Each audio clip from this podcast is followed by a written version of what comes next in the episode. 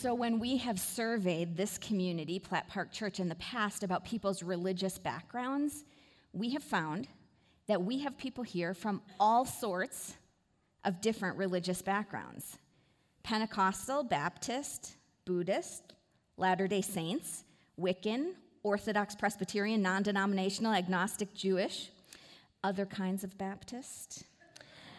Mennonite, Lutheran, Missionary Alliance, Disciples of Christ Jesus People 1970s movement, yet another kind of Baptist, secular, and of course, people who would say they came from spiritually but not religious backgrounds. This is what we are dealing with here. And in addition, when we last surveyed, we found that one out of five people at Platt Park Church, 20%, would say they are not, they would not currently consider themselves a follower of Jesus. Either they're exploring faith in Christ, or they would say, I used to be a follower of Christ, I'm not so sure anymore. One out of five. So, we want to be a place where people can come and belong, even if they do not believe in the way of Jesus at all. And here's the pressing question in that reality How do you approach the Bible in that sort of situation? That's what I want to talk about today. Because we're in this series called How to Church, and we're looking at uh, how each week we do four things when we gather in worship we have the gathering, we have the word, we have the table of communion, and we have the benediction every week. And today we're talking about the word. The word is when each week in worship we explore the ancient scriptures together when we talk about the Bible. So, how do you listen to a sermon? How do you read the Bible? And to talk about that today, I want to talk about three things PTSD, Scripture for Transformation, and fruit. Okay, PTSD. Many of you know PTSD stands for post traumatic stress disorder, very real deal. Sometimes uh, when people return from war, had a traumatic experience, hear a loud noise, jump, hit the floor, because that trauma still resides in the body. Now, so many people I know have a complicated relationship with the Bible. Sometimes there is some PTSD around how the Bible was used in their past. So even mentioning the phrase, the Word of God, causes stress for some people. The Bible has been used as a weapon, it's been used to hurt people, it's been quoted to defend slavery, it's been used to support oppression of people groups. And even today, in this room, if we were to bring up a wide variety of topics, there would be people in the room who disagree about what the Bible has to say. They come to different conclusions about what the Bible says. So, how do you listen to a sermon? How do we attempt to hear from God when there's PTSD in the room? When the very phrase, the Word of God, causes stress for some people? First of all, we do not worship the Bible. We worship the Lord. While the Bible is important, it is not the same as Jesus. People followed Jesus before the Bible existed. People follow Jesus in illiterate places and places where there is no access to the Bible around the world today. It is the triune God who we're seeking, it is Christ who we worship, not the Bible. So then, why is the Bible so important in our worship? The Bible tells us the story of God. It's this authoritative word from God about the story of God. What is that story? It's the story of creation and incarnation and recreation. And the Bible is the authoritative word from God about this, the story of God. So 2 Timothy 3 says this all scripture, it's God breathed.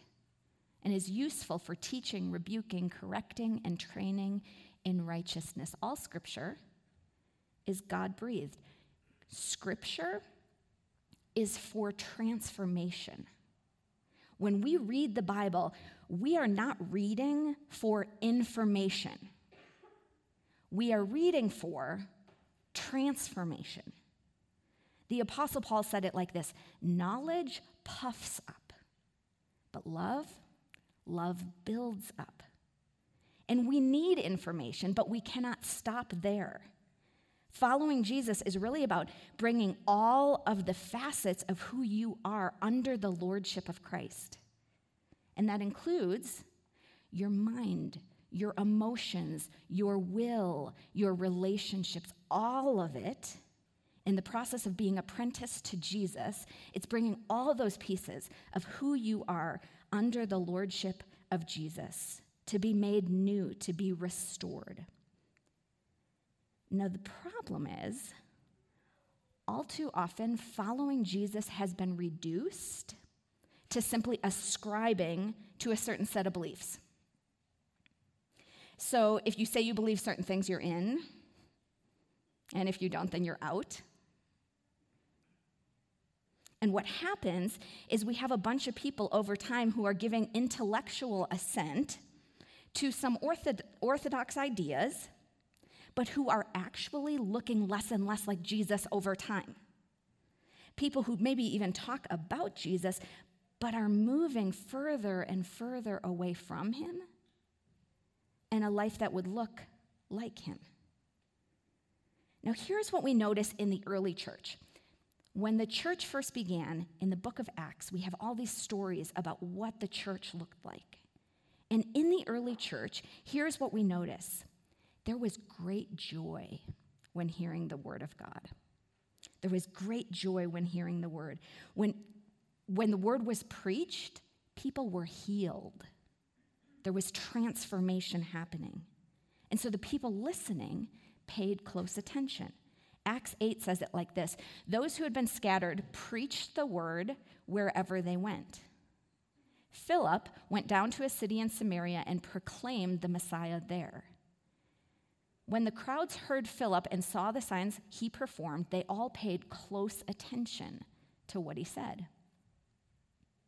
For with shrieks, impure spirits came out of many, and many who were paralyzed or lame were healed. So there was great joy in the city. They paid close attention. They were healed. There was transformation in their lives, and they paid close attention. There was great joy. So, if we are to follow in the footsteps of the early church, this is how we will listen to a sermon. This is how we will approach the Bible, paying close attention to it, seeking transformation, healing, and will receive it with great joy. But let's just be honest. In churches, here is how it often works I'm in a church and I love it, but after a while, we start to realize how much people in our congregation don't agree on. Like, first, we disagree on the proper way to do the Lord's Supper. So we split, we become two churches. And then, you know, I'm in this one over here, and over time I realize um, we don't like singing the same worship music. So then we split. And then people start talking about the rise of postmodernism, and there's disagreement, so we split. And then we fight about women in ministry, and so we split. And over the years, we realize we don't agree on a whole range of topics baptism, the return of Christ, hell, alcohol, birth control, divorce and remarriage, spiritual gifts, sexuality. And we split off again and again and again until it's down to just me and one other person. And then we realize we don't agree. So we split. Now it's just me. But I disagree with myself all the time. so now I need to take that sword and basically slice myself down the middle for the sake of orthodoxy. Okay, what I'm getting at is division kills. love the Lord your God, who is one. We're invited into this union with God. What does that look like in the church? In a church like ours, we will not agree on everything the Bible says. And we must have a unity that is deeper than being able to agree on enough things. I mean, how do you hold together all these different people in a unity that goes deeper than uniformity? How can we approach the Bible? How can we be shaped by the Word of God without dividing every single time we disagree? Okay, one way that we can kind of think about this, one way we've thought about this over the first 10 is what we could call the one, two, threes of Bible theology. The ones are our core convictions. The two is our unity in the death and resurrection of Jesus. And the threes are peripheral convictions. I cannot say that word. peripheral, peripheral, peripheral convictions. Okay, let's talk about the ones for a minute. So, the ones are the parts of our faith that are absolutely core and central to the Christian story.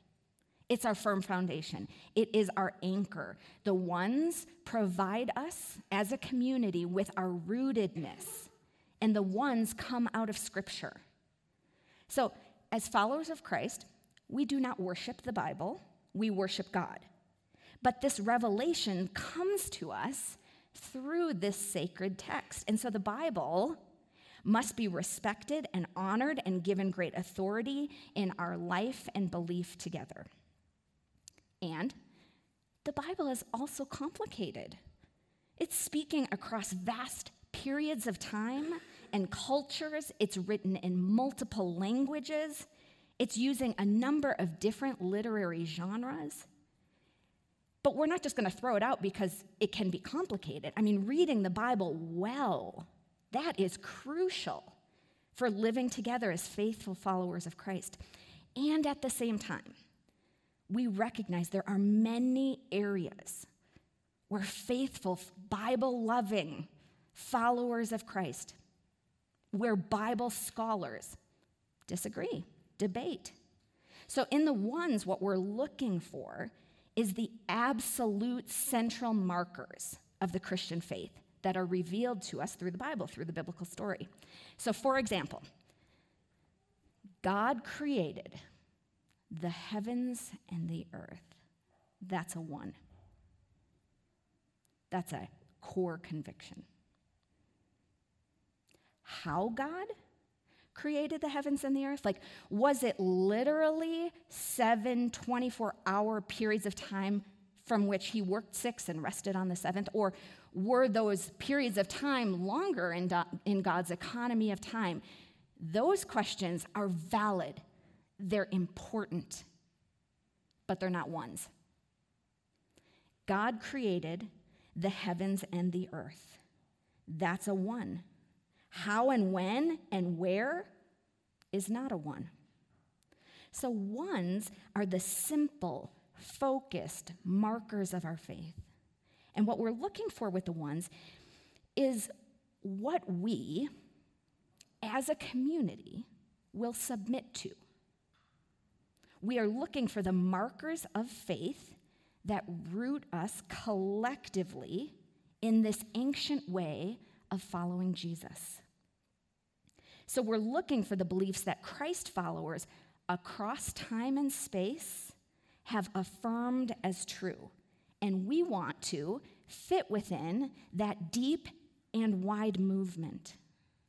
So when it comes to determining our ones, our core convictions, what we really need is something written early on in this history of the church that can ground us. And that is exactly what we have in the Apostles' Creed.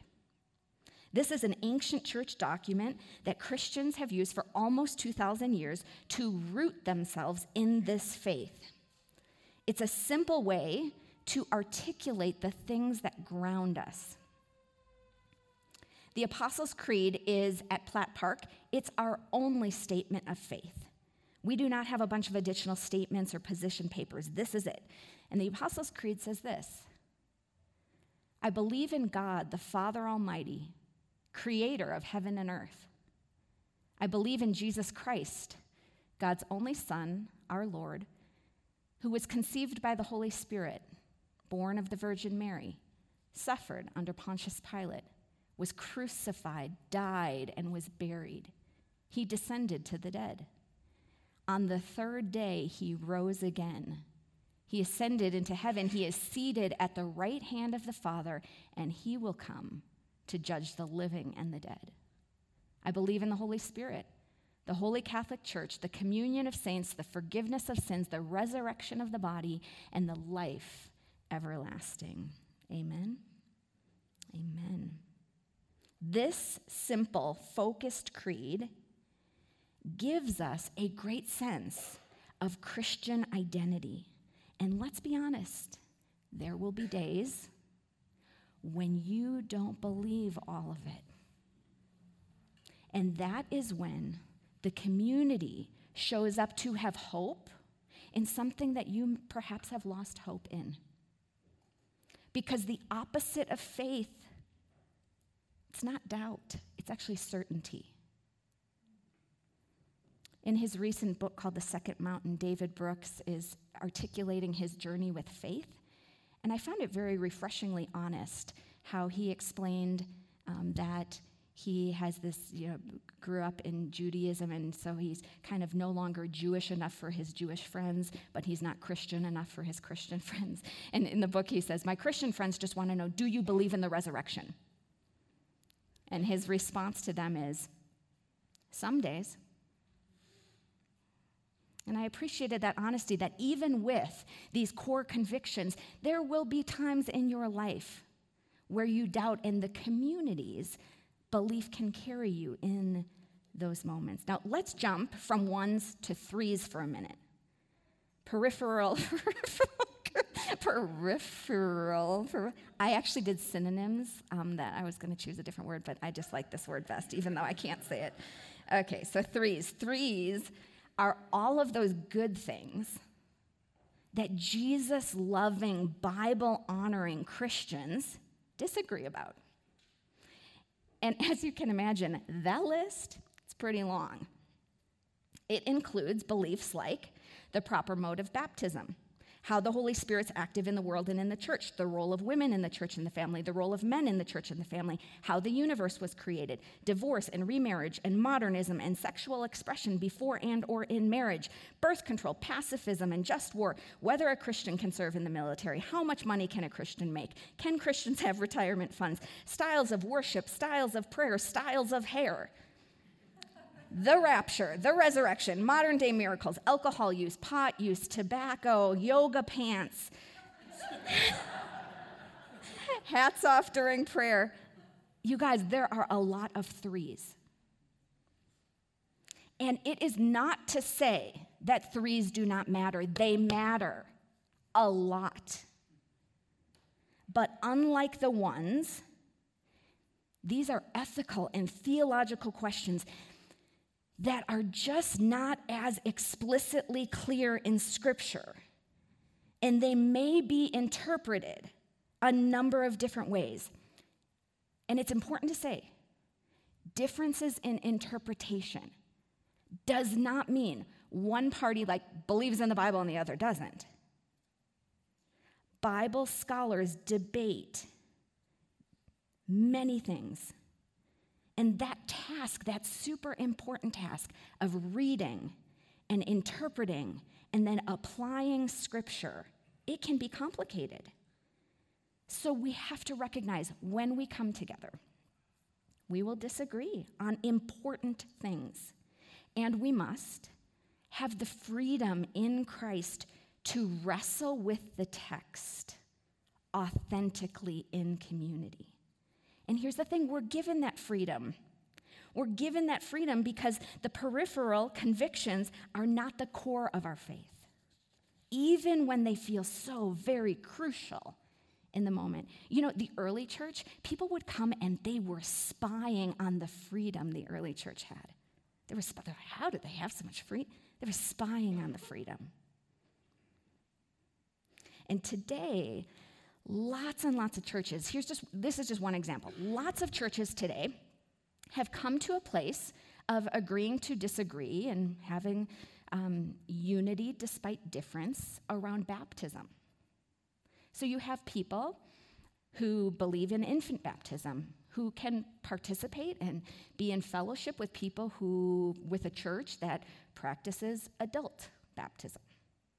And you have people who believe in adult immersion baptism who are participating in the life of churches that are firmly in the view of infant baptism. But here's what happens is sometimes people will say, well, uh, it's easy for us to disagree about baptism uh, you know, that's not as big of a deal as, and then they'll, you know, express some divisive, um, important issue of the day. But here's the thing to say that, to believe that, is really to ignore huge parts of history. I mean, the mode and the meaning of baptism, historically, that has been a major breaking point in the church. During the Reformation, the Anabaptists they were being drowned by Catholics and Protestants, drowned to death. They called it the third baptism. So even though baptism may be easy to disagree on now, it was a matter of life and death then. So every culture, every time, every place has its own sacred topics. And threes, they matter a lot, but they are not the core of our faith. And so, we ought to, as much as possible, continue in united fellowship with others who disagree. We actually believe in doing so that the unity of Christ's church is more important than where we land on our threes. So we commit to being united together as a family, especially when there's some disagreement. And according to the early church, that unity, that was evidence of the Spirit. In 1 John, it says, they will know us by our love. That's the miracle of God's community. It's, it's not the miracle of proper doctrine, as important as that is. It is the miracle of unity in Christ despite all these differences.